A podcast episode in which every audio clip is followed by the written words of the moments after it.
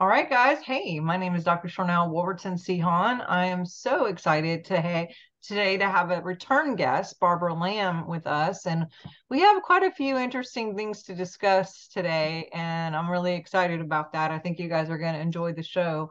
Uh, before we get started, I want to just say hello to Craig. How you doing, Craig? Our co-host is here. Uh, very good, thank you. As you can see, I'm in my kitchen today because obviously it's pre-recorded and my stepson is here at the moment so i can't use his room which is what i usually use. Um, so i've set up in the kitchen and i am quite red as well um, because the sun's out in england uh, but no. uh, i'm extremely honored to, to be here and, and, to talk with the legend that is barbara lamb i'm, I'm super super excited to get into it. Yeah oh, thank you. Awesome. Awesome. Awesome. All right. Well we just want to remind you guys um, we do have a members meeting coming up in June. We're working on the dates right now. If you're not a member, you can be a member by just hitting that click. There's there's lots of links here um, where you can find Barbara, Craig, and myself, and also find out how to subscribe, how to be a member um, with our, mem- uh, our member meetings that we have monthly. Um, also, do your due diligence. Please do hit that button, um, subscribe and or like. All those things help our algorithm. And so um, for our members, we super really, really appreciate all of your help and support to help us keep this channel going. So much love to you. Thank you, thank you, thank you. So before we get going here, um, I for those who are not familiar with the legend, Barbara, um, I have actually found her in several documentaries. That's how I found her. And then I reached out and I was so surprised the first time when she responded back and was like, sure, I'll be on your show. I was like, oh my gosh, are you kidding me? Um, but for those of you who may not be familiar with her work, she does a lot of regression work to help people integrate and heal. And um, but I'm going to let her kind of explain how she got into this and a little bit of her background, just so everyone's caught up to speed. If you haven't heard of her, welcome to the show, Barbara. So happy to have you on. Thank you. I'm happy to be here with you. Well, um, I became a psychotherapist licensed in the mid 1970s and have been doing that ever since.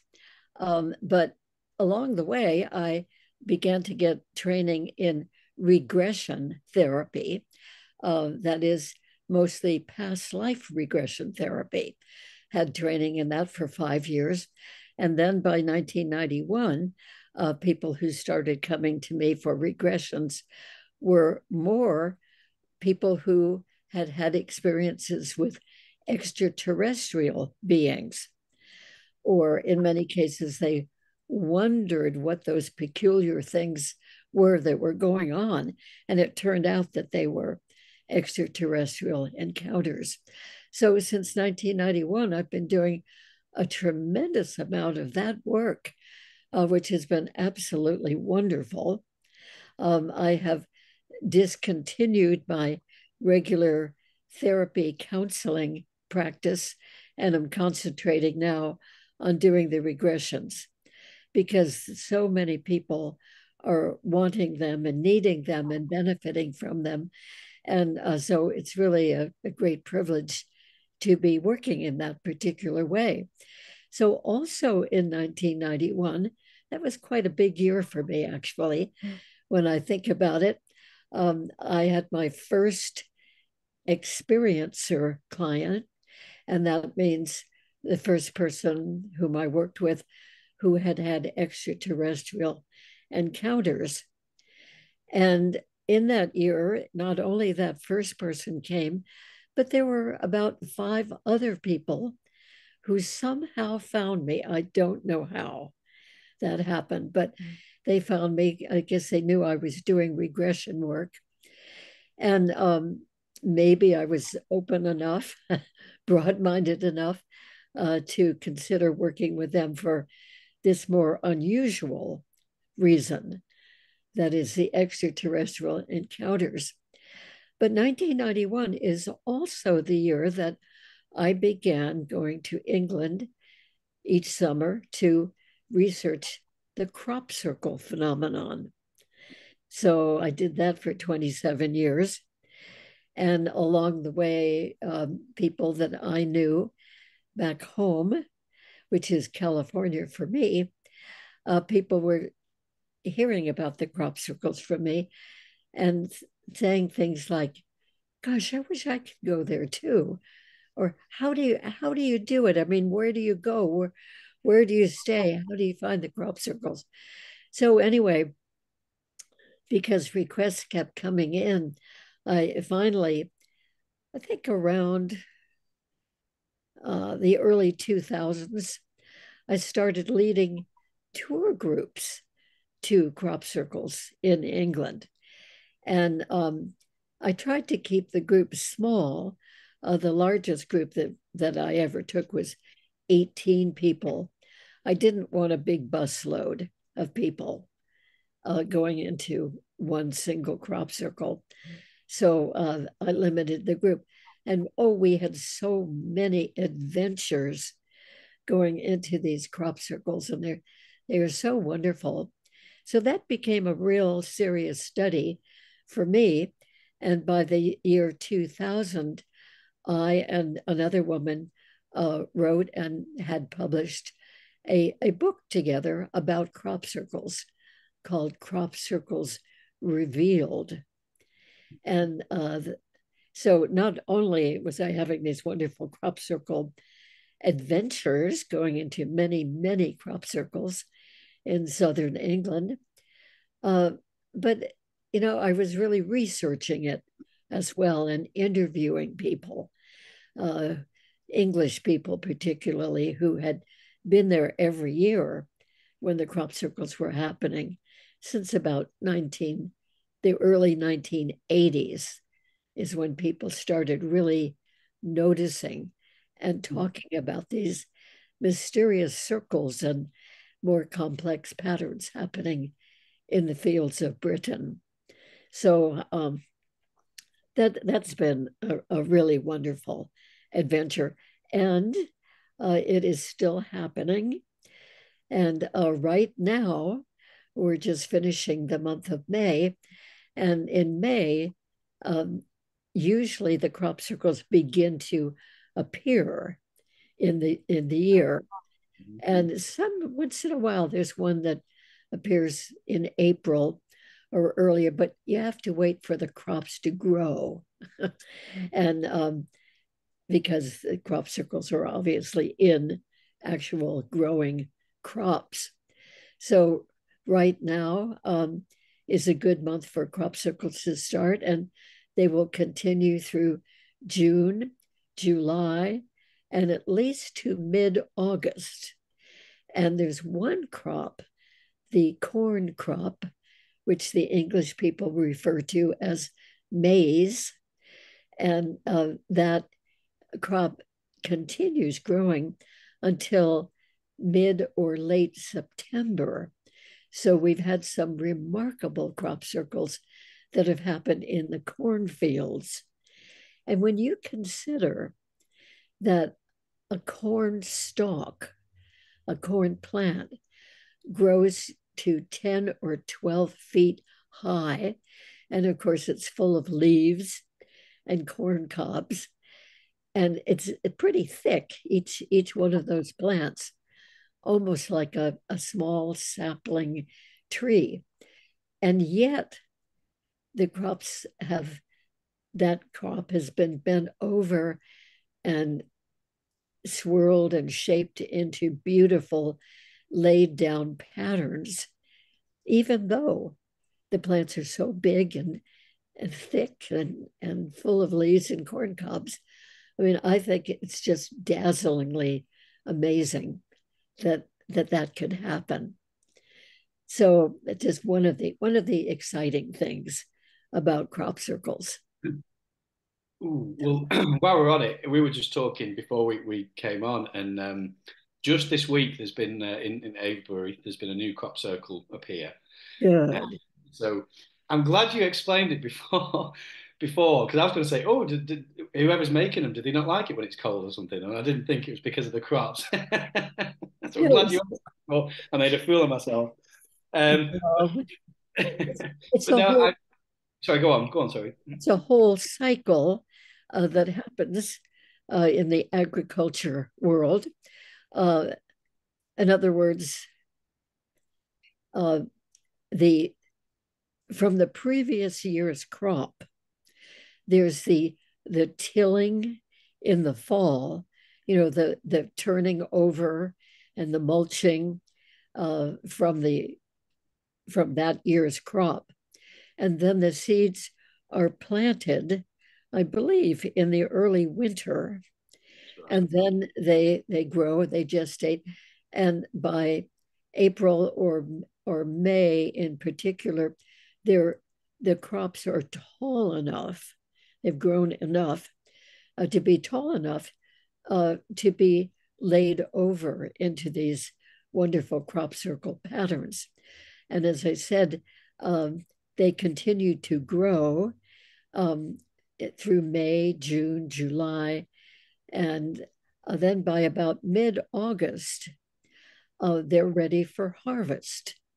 Some of them are harvested a little bit later in August, but um, I know from being over there so many summers looking for crop circles that even by early August, sure enough, one field after the other is beginning to be harvested and uh, mowed down, shall we say, by these big machines. And, and what you see left is like a little stubble. Uh, it looks like a, a, a butch haircut, I think, with, with little stubble just sticking up and um, only maybe about two or three or four inches high. But even then, you can still see the contrast with the laid down crop amongst the stubble of the rest of the field. So it's we can still go into them even if they've been harvested. Okay, then after the harvest, as I say, all of the ground is sort of mulched and tilled and turned over, getting ready for receiving the seeds for the next year's crop.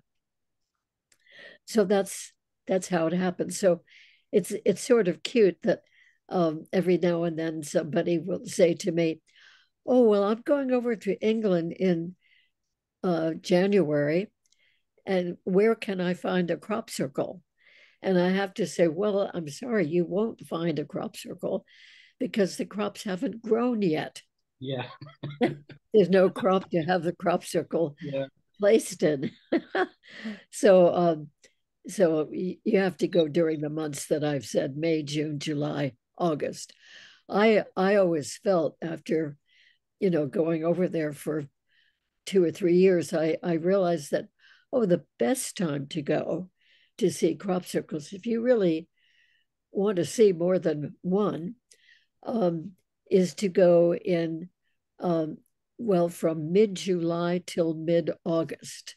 Mm-hmm. I think that is the the very best time in England. Now, that might be different in other countries. And by the way, it's not just England that has crop circles, but it's a worldwide phenomenon. And so I don't know if every single country has had crop circles, but certainly most of them, at least, have had crop circles. But by far, the greatest number of crop circles every year seems to be in wonderful England. here we are, and here I am in the north of England talking to you over there. Are you in California now, did you say? Yes. Wow. Right. Wow. And we've even had crop circles in California. Right. And even in Southern California, where I am, although um, people here are not as attuned to the crop circle phenomenon on the whole. Uh, but I mean, some of us are obviously, but um, so we've had some here uh, in even in Southern California. There are three that I know about that have happened in previous years, starting back in 1996. And they've been in Northern California too. And um, in many of the states of the United States, they've had maybe one or two or three. But again, the country that has the most crop circles and has been the most consistent about that is England. Many people wonder why. I mean, England is a beautiful country, loads of wonderful fields and hills and valleys and plain areas too. And um, but I think that it is because England has quite a bit of water under the surface of the soil.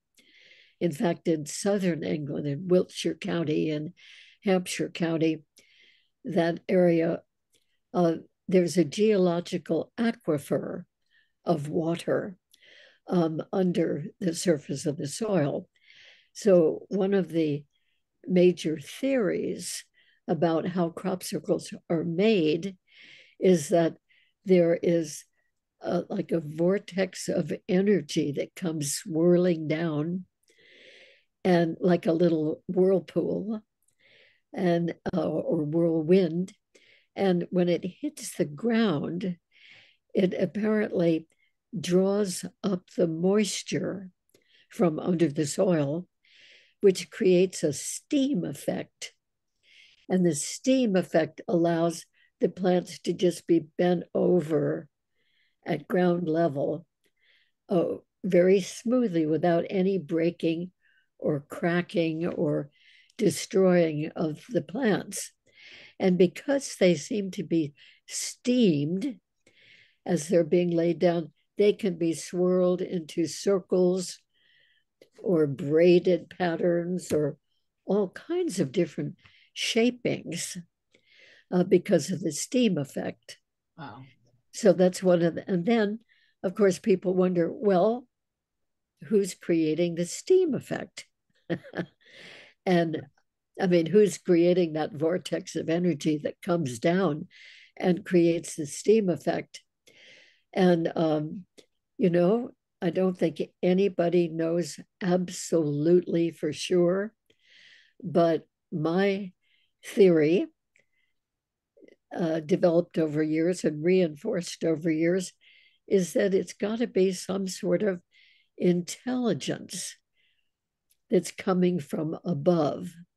I think it's intelligence coming from space. Mm-hmm. And therefore, we could assume that it is some sort of extraterrestrial life and intelligence that is making the crop circles. And there have been witnesses too of crop circles. So this is a very interesting subject, I think. Yeah. Yeah. Well, so, I'm curious um, because honestly, I didn't even know this part, and we didn't talk about any of this in our first interview. Um, so this is really fascinating to hear. I, I'm actually curious a couple about a couple things. Number one, you know, you mentioned that you had your regular practice before it's kind of went this direction. Um, what were your belief systems about extraterrestrials or any kind of off planet, you know, or even God or you know what what was your belief system? And I, and I, and the reason why I'm asking is because I know for me like with health for example I had a very western side and that's the way I grew up. But then the more I was looking at all this frequency and different things in eastern things maybe not talked about the proof was in the pudding for me and I looked at the science and I couldn't deny that frequency crystals and different things still fit whether the bible talked about it or western medicine talked about it or whatever. So i had to come to some conclusions that maybe what i was taught wasn't exactly the truth. And you know you, people go through whatever and some people don't want to look at that. Some people just stay with what they're told and what have you. But for you i'm curious what were your thoughts before did that mess with your belief system at all or were you just already open to that um, and then the second question i have is i'm hearing and i've heard and i've been to stonehenge many times i actually lived in london and i went to school university of london um, oh, but I lived there as a child as well. And we went to Stonehenge several times over the years, and I could feel something on the land. I, I, there's an energy there whether it's a vortex, I don't know what you want to call it, but I've not been to a crop circle. I would love if you do a tour. I am like on your list. I would like to Yes, show up for please. that. Um, but I've heard that there is like a feeling walking in them or like like a, a buzz or something. Did you Sensation, yeah, experience yeah. that? Um, so two different questions, but this is so fun. Thank you for bringing this up. Well, let's let's continue for the moment with the crop circles. Um, yes, there is a special energy in crop circles, and I need to say right away that many of the crop circles are what we call genuine, that is made by the unknown force, and they are they have definitely a change of energy in them. And then there are crop circles that are made by people. We call them hoaxers Mm, because they sort of sneak out in the middle of the night and and make a crop circle and hope that people will think it's a real one. And they can do a crop circle that is quite nice looking from the air, can be quite a nice pattern. But the man made hoaxed crop circles don't have an increase in energy in them, but the genuine ones do. So um, many of us will go into crop circles with some sort of measuring instrument. Um, some people go in with an electrostatic voltmeter, for instance, or a magnetometer to get a reading on the magnetics that have been activated in the crop circle. Some people will go with a microwave detector and they will get a reading if it's a very fresh, newly laid down crop circle, not if it's been there for several hours or days.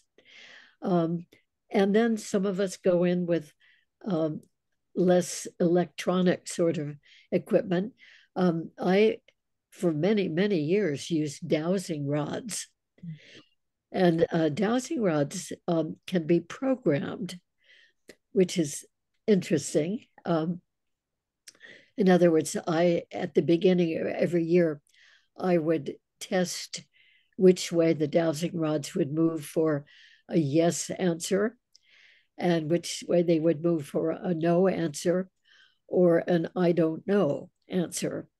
And I would program them to tell me when there was an increase in energy. So I would walk along the tractor track, which are called tram lines in England, uh, getting to a crop circle. And, and my dowsing rods would be very parallel, just straight, wouldn't move at all. And then when I'd step into the crop circle, if it was a genuine one, they would open up, which meant to me that there was definitely from outside the crop circle to inside the crop circle, there was a change of energy. wow. There was more energy in the crop circle. And when I would get to a swirled center, if there was a swirled center, then or wherever the energy was increased within the crop circle, those dowsing rods would, would fling all the way around. And it was the same with pendulums. I very often had a friend with me who would be holding up a pendulum with a you know, some sort of a string or or a thin chain with a, a bob at the end. And that wouldn't move at all, moving along the the tractor track, getting to the crop circle. But as soon as entering a genuine crop circle, it would start swirling or moving, whichever way that person's uh, bob would move. And then, you know, in a really energized one, it would be swirling all around. So that was a really good proof we felt that it was really different inside the crop circle than even a couple of inches outside the crop circle where there wasn't an increase. So the energy applied to the crop circle was very, very specific just that pattern itself, not lopping over the outside of the crop circle. Mm. Uh, but now we have to contrast that with the man made crop circles because dowsing rods and all of the equipment I mentioned didn't register anything different in the man made crop circles. They just did not have an increase in energy like the genuine ones do. And also, um, very often you could just tell by looking at a crop circle whether it was genuine or hoaxed, because the hoax plants looked dead and they hmm. were dead. They actually were. Hmm. In other words, when they were stomped over with boards or some something heavy by men, they they broke where they come out of the ground. The, and and so they lost their connection with their own roots, each one of those plants in a man-made crop circle. And therefore the plants died and, and just stayed exactly as they were. But in the genuine ones, where they come up and bend smoothly at ground level and lay along the ground, they keep growing and ripening and mm-hmm. coming to full maturity. Mm-hmm. And it's wonderful that there have been people who've been testing the nourishment of those plants. And it was determined years ago that the wheat or barley or oats or whatever the crop was, canola, um, that they uh, were more nourishing, according to scientific testing.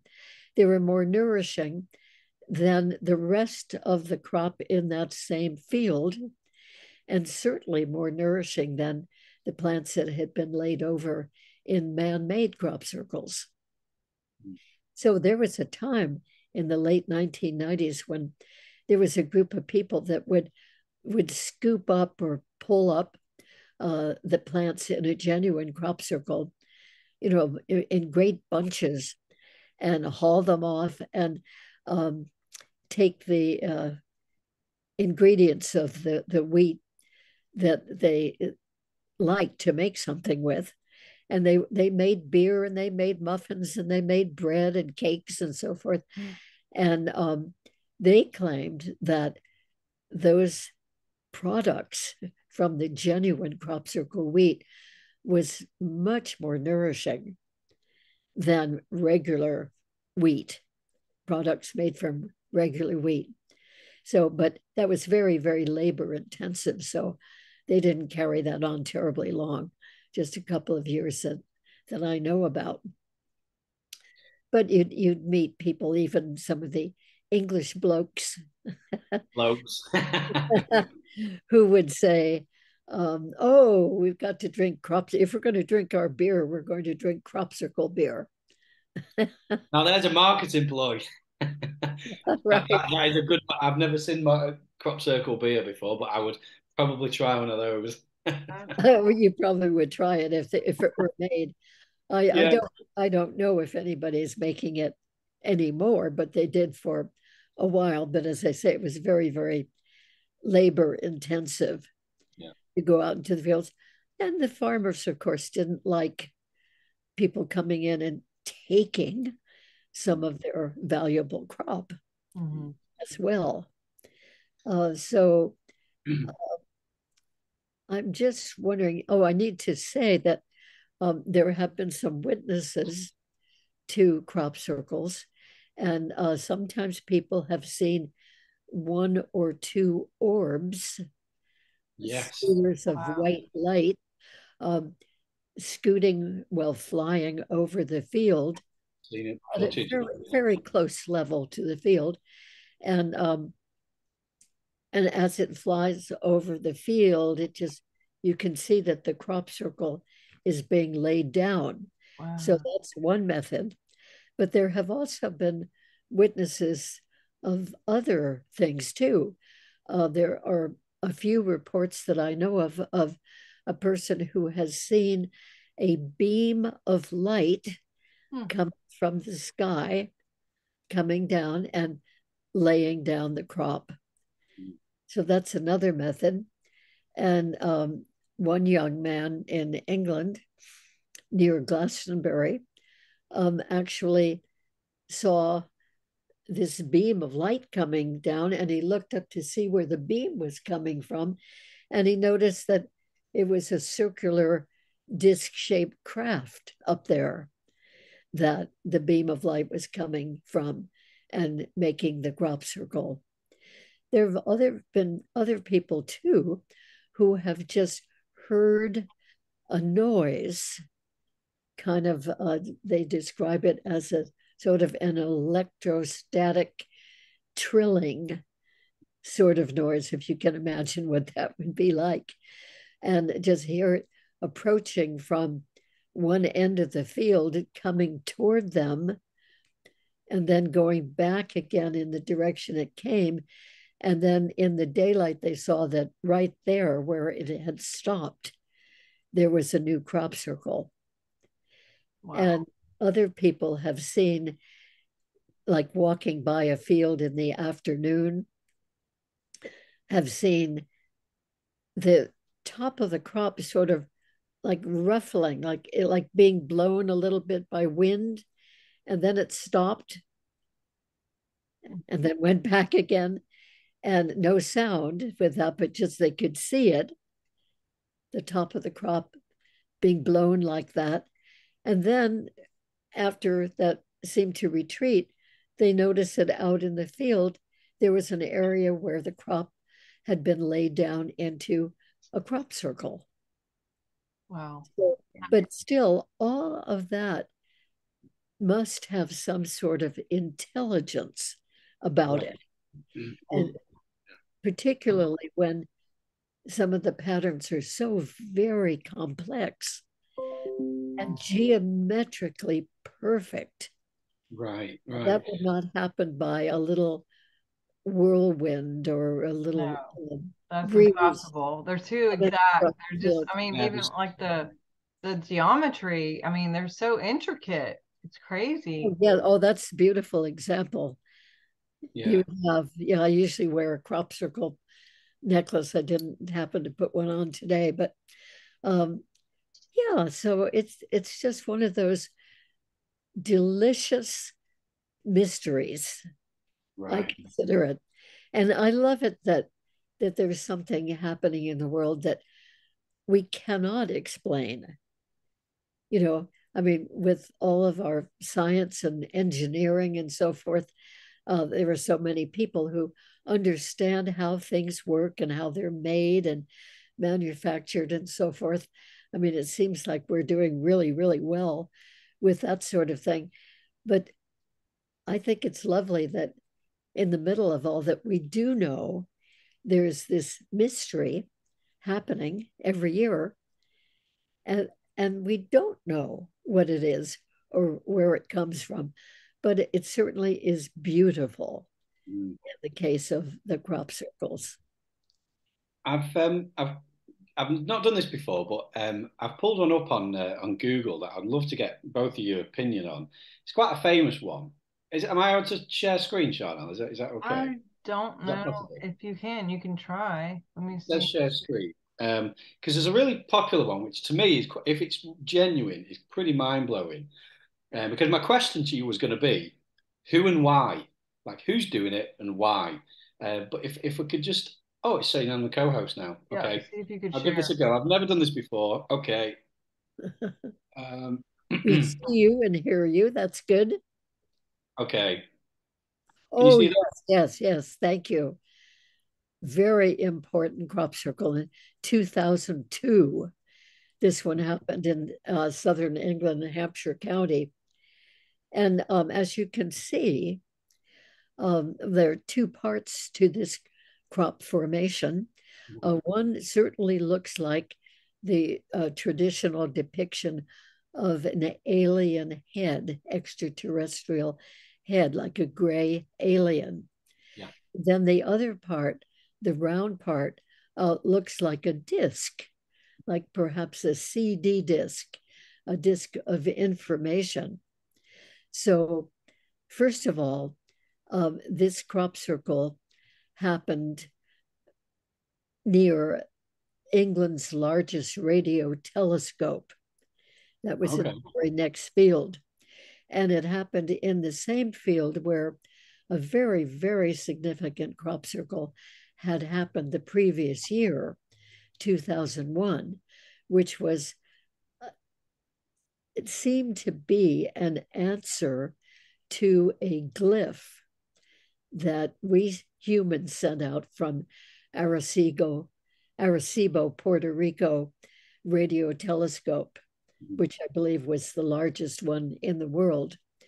Anyway, um, we sent out a message telling all about humans and our planet and our population, our chemical and mineral components, our type of DNA we have, and how we send the messages out. And that was responded to by, it certainly seems, nobody out there. well, this is it. This is why I, was, I, I, brought this up just to think, like, in your opinion, um, you know, obviously this this is a very clear depiction of something. You know, this entity. I've heard, and I don't know whether it's, it's right or not, that it within. I'm getting that earring thing massively at the minute. Um, within that disc is if you see the little nodules inside it if you were to what they did they got that and there was a code in that that was like it was like a, um, a message in it. And i don't know what the message was i can't remember. Well uh, i do i do. Oh go on. Yes uh, first of all the the little dark what look in, in the picture to be dots um, it, they form an ascii code and the code has been uh, interpreted or decoded by various people. And the consensus seems to be that it is a warning. Uh, it starts out, I'm paraphrasing now, I don't have it uh, right written in front of me, but I used to memorize it. Um, but anyway, it starts out with beware of lies and mm. false promises. Wow. We abhor deceit. Oh my goodness. So watch watch out for what's for what's wow. going on. Wow. And then they said there is still time or conduit closing. I ah. I think that means that whatever that this intelligence is, it's making the crop circles um, you know, is trying to communicate with us. Yeah. yeah. But they and but they said the conduit is closing, but there is still time. Right. So I, this was 2002. 2002, okay. did you? 2002. So, so I, I wonder I, if it's still time in 21 years later, or is the window closed? Probably not. well, good question. I wonder too. But anyway, um, I think in 2002, some people were interpreting that message as meaning, you know, watch out for the aliens. Right. You know, they could deceive you. But I think as time has gone on, mm-hmm. uh, more of us are realizing, hey, beware of what's going on right here on Earth. What exactly. we exactly that's oh. not. I think that's exactly it. I don't. I don't think they're saying people lying on the planet. Be careful. Yeah, wake up. Yeah, exactly. Yeah. Deceit, um, the lies, and yeah, wow. we abhor deception. So um, I I think it was a warning to humanity if you know pay attention to what's going on. Right well, if there. that was 2000, sorry, didn't mean to cut in there. I was just thinking if that was 2002, that was a year after 9 11.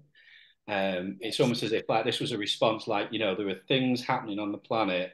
You need to wake up. You know, um, I mean I've stopped the share now. People have seen that, so I mean it's kind of answered my question, like who and why for that one. But as a general rule, is there any sort of pattern as to who who is doing this and why they're doing it from your research?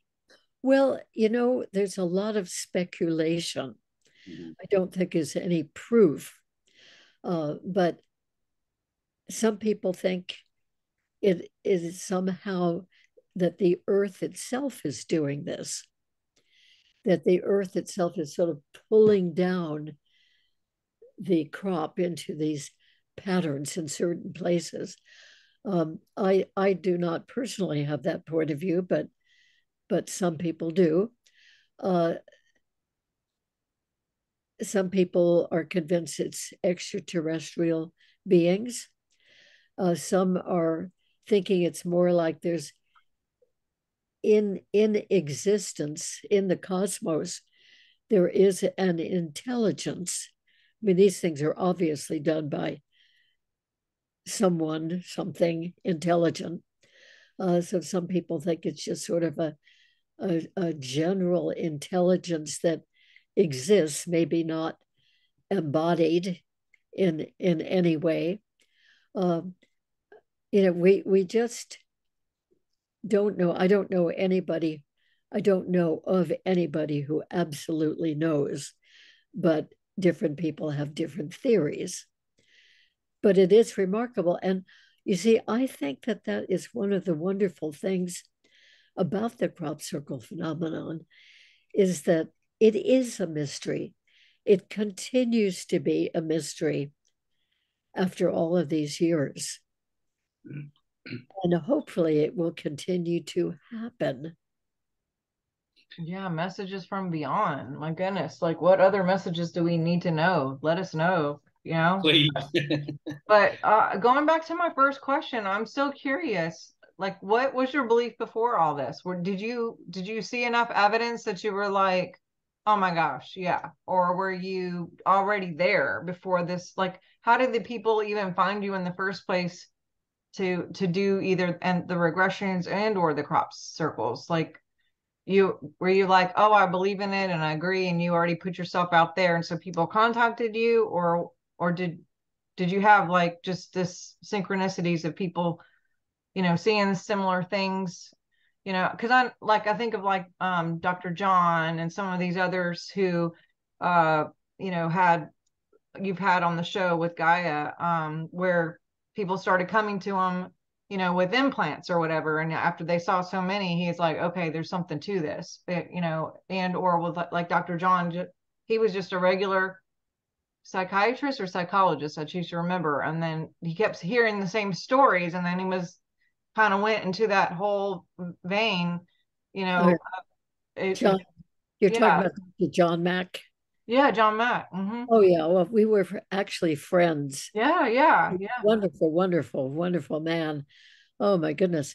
Anyway um okay so you've there were about eight questions right there. I just want to know, like, what did you what did you think before this, or were you already out there, or did you just come to your own conclusion that there's something to this, and and then kind of just morph into that realm?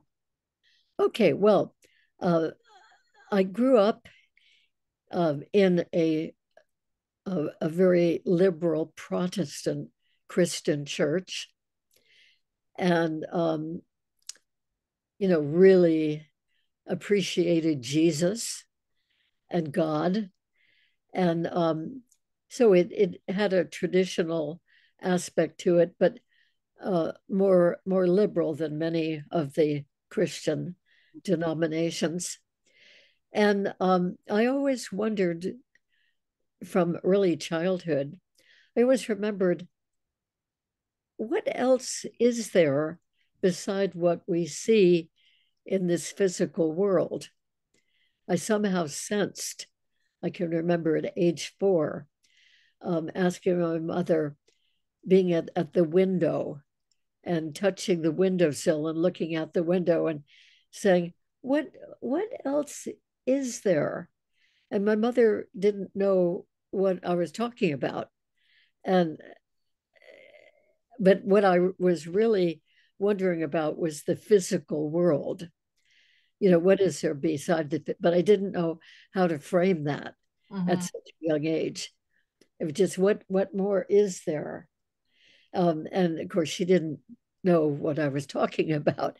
So, anyway, I, I always had an inquiring mind. And um, by the time I was a teenager, I remember, you know, really looking for meaning. I, I was having a good life, um, but I was looking for real meaning in it. What is this all about? And so, what I did in that search was encourage my parents to take me to all kinds of different churches of different denominations, and which we did. They were wonderful. They obliged that. And um, so every once in a while on a Sunday, we'd go to a different one, Lutheran or Baptist or uh, the uh, Friends Academy, um, uh, Catholic Church. I mean, you know, we just sort of made the rounds, and and I uh, always kind of feeling, well, this isn't quite it somehow. This isn't quite what There's I'm more. looking for. I didn't know what I was looking for, but wasn't quite it. So then when I went to college, I discovered in my sophomore year, I discovered philosophy mm.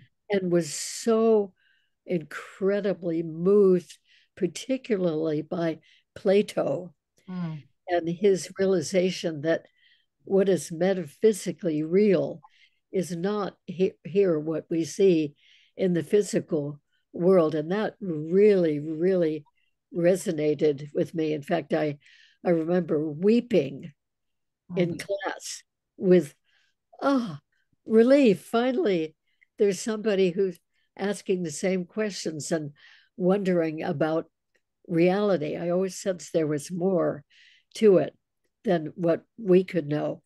So then, um, after majoring in philosophy, um, I graduated and had a couple of different jobs and had children and so forth.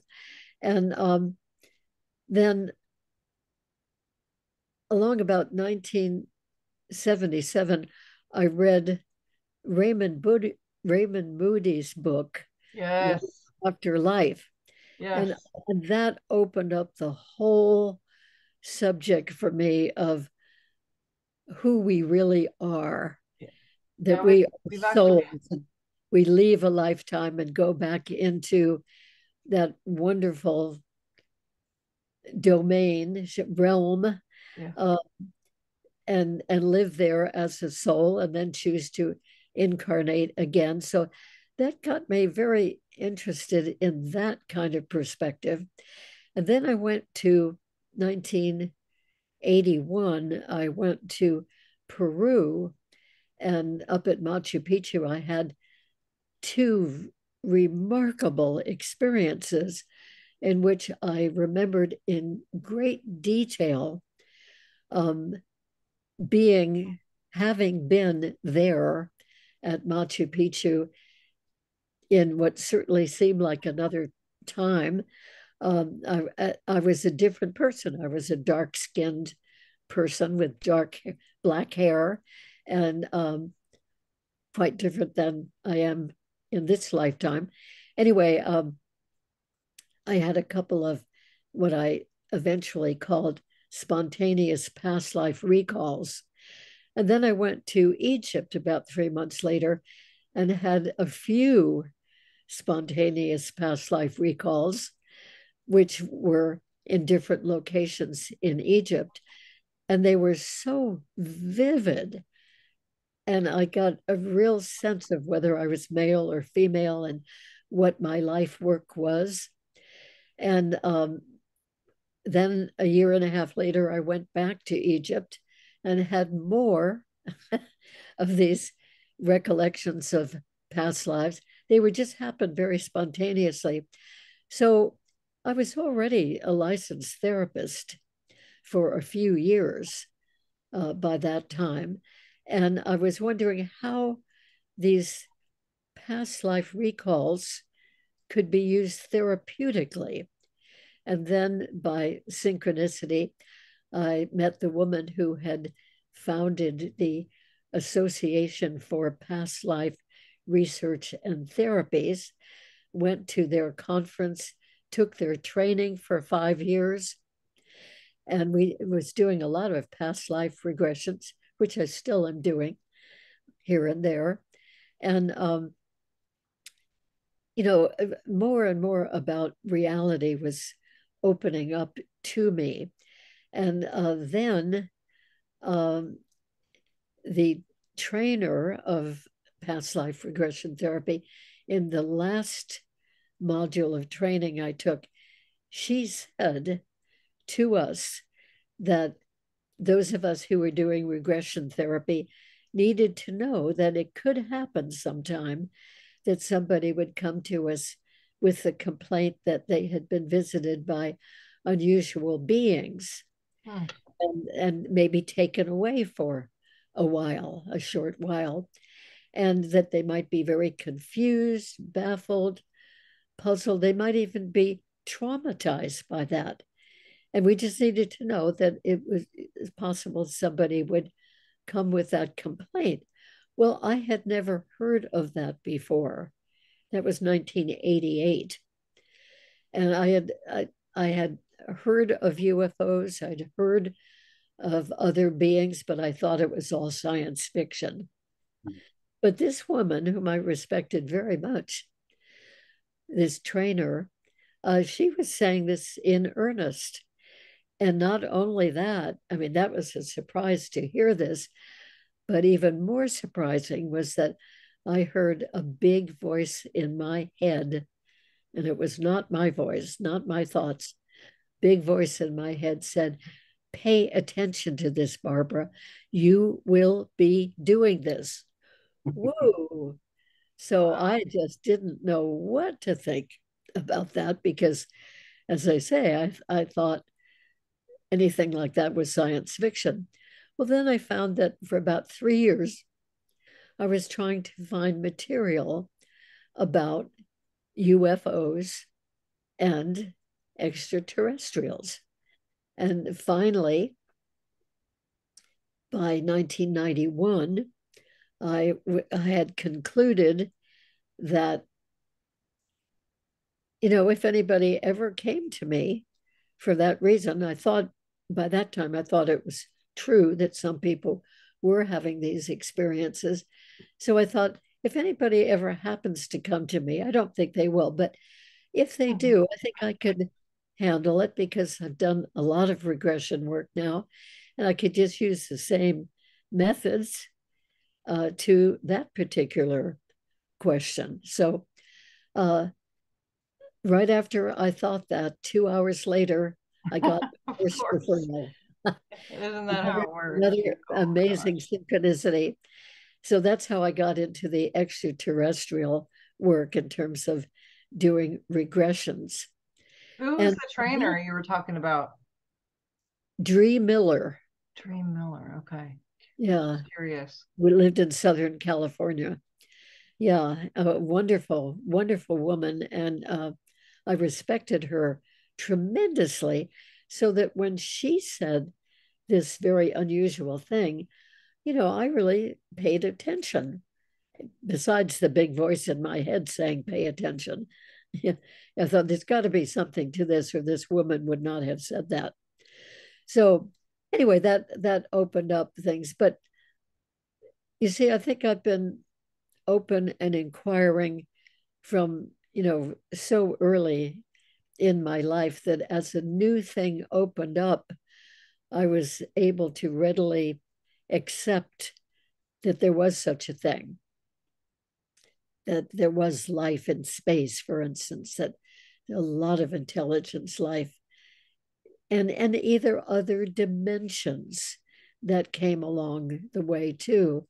Oh, i had never heard of that as a young person but when i began to hear about that later on in in my adult years i thought oh yes that that makes sense too i i i can appreciate that like if we go on consciously uh, and have a very vivid experience after physically dying, that must mean that we go into another dimension of being.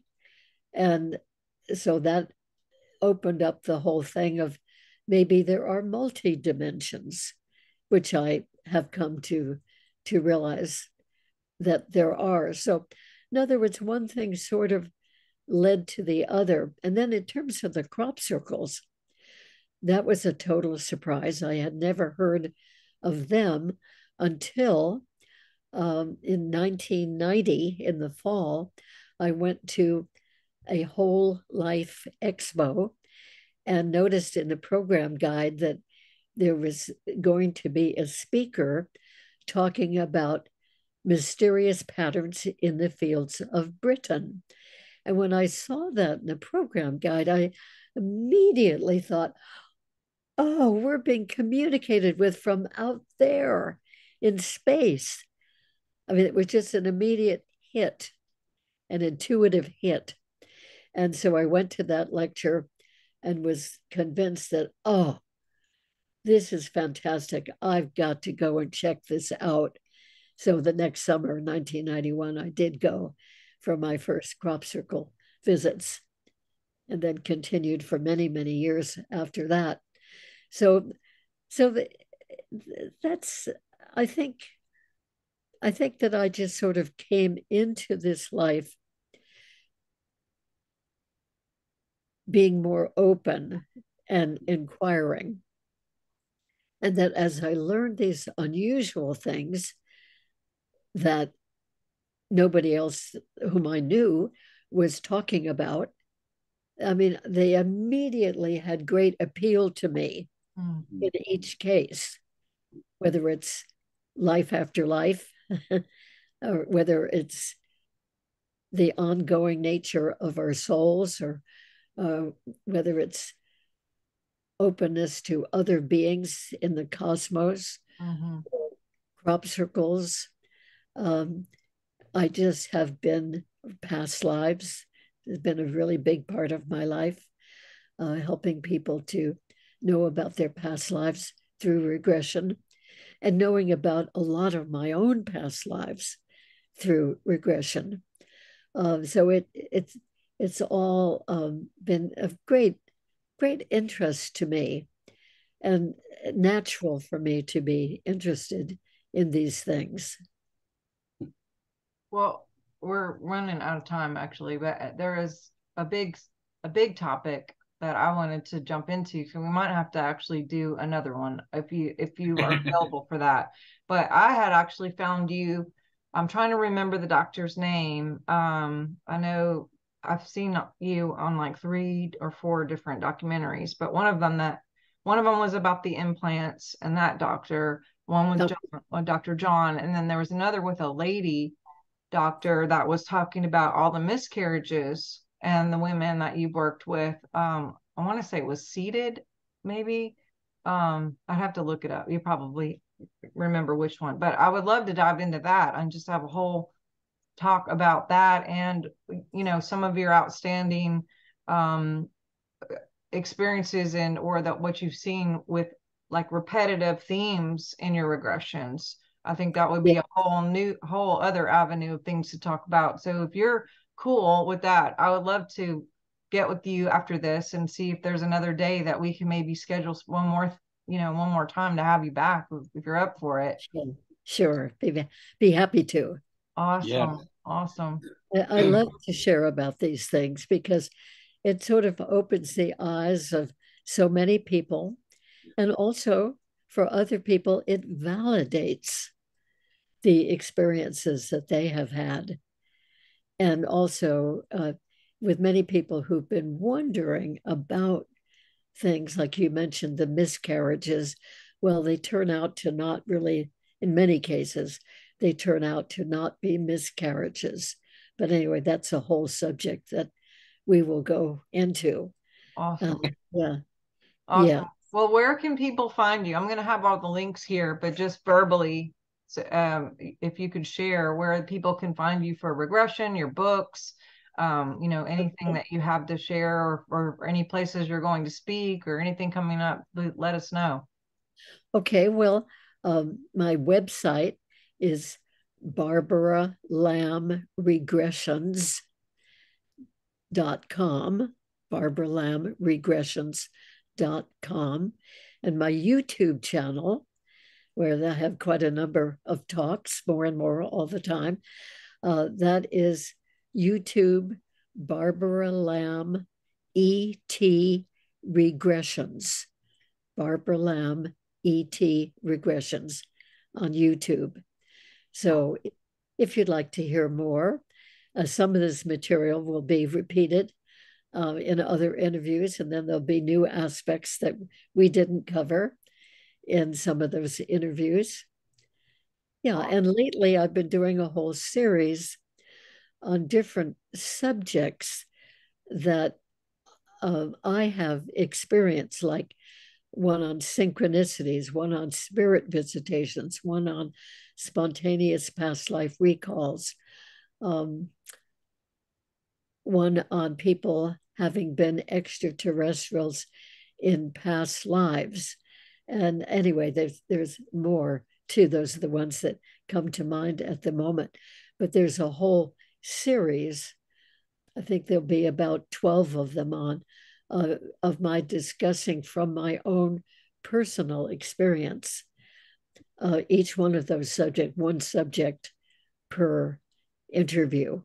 Awesome. So, uh, people have been responding with a lot of interest for that too. Yay. Yeah. Awesome. Awesome. Well, we we're so thankful. Appreciate you, especially with all the tech stuff. We've I know we've had a few like misses, but I'm glad we've got to get this, and we'll definitely get you back on here. And um, just really, really so cool to hear what you've experienced. And it's one thing to, you know, hear something third hand, but you were literally experiencing a lot of this, you know, as yourself and hearing yes. it from the horse's mouth is pretty cool. Um, yeah. thank you for that. right. Craig, any final words and how can we find you? Yeah, definitely. I, I, I mean, I had so many questions coming into this, and it seems like somebody, someone, somewhere wanted this crop circle topic to get out. It seemed to just flow effortlessly, and I don't know if anyone else noticed, but maybe a few minutes in, it was either a speck of dust or there was an orb flew right past you, Barbara, on your camera. So when we've done, and this is released, I'm going to go back and have a look. It went from kind of like the top center right down. Um, and and I was I've been getting earring in the whole time. I've been hearing. I've been hearing like the high pitched sounds yeah, the yeah, time. Me too, me too. So something's taken over this conversation by the sounds of things. Because I mean I, I have got loads of questions about that, that kind of like the hybrid programs, which links in what Sharnael was talking about with kind of like the pregnancy uh, or so-called miscarriages. So yeah, we've got to have you back uh, and talk yeah. about these things. But again, today I think this was a really special uh, conversation because I mean crop circles were appearing here in the UK Again, there was one just this week. Um, so someone's trying to communicate. Let's put it that way. Yeah, um, certainly seems so. Most definitely. So yeah, I mean, uh, I'm Craig Martin Walker on Facebook. If people want to find me, um, I, I, in the links I have a, a, like a meditation music channel, which I'm I'm so busy at the minute. I've not had a chance to do any more, but I will do some more. Uh, you can find me. Uh, I'm in a band called Nth Ascension. I'm a drummer and musician.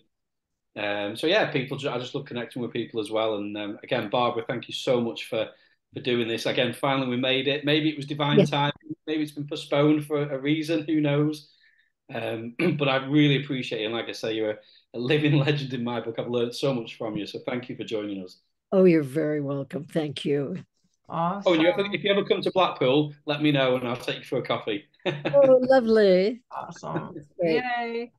Well, you guys can find me at swiftfire.org. You can also find me at drsharnael.com. I have all my books there, classes. Um, we also do biofeedback and soul audits. Um, yeah, lots of different trainings and teachings and fun mm. technical devices and all kinds of you know fun things over there. So definitely check that out. Also if you're not a subscriber please do think about being a subscriber with us on the channel. Um, every little bit helps um, whether you're a member or just a subscriber. That way if you hit that little subscribe button you can see who's coming up and what different notifications and different interviews that we have um, available not only in the past but um, what ones are coming up. We're here every Thursday at noon. Sometimes we do a little extra ones here and there. And so we we love hanging out with you guys and seeing you and love all your comments and your encouragement and your beauty. And we're just so thankful to hang out with you guys in this season. So thank you guys so much and appreciate everybody for being here. And again, thank you, Miss Barbara. And I will as soon as we get off here, I'm going to be calling you and we're going to find out another date where we can do another another session here and get some more really cool information out to everybody. Thank you again. Okay, you're very welcome. Awesome. All right. Bless you guys. Thank you. Later. All right. Bye bye. Bye bye.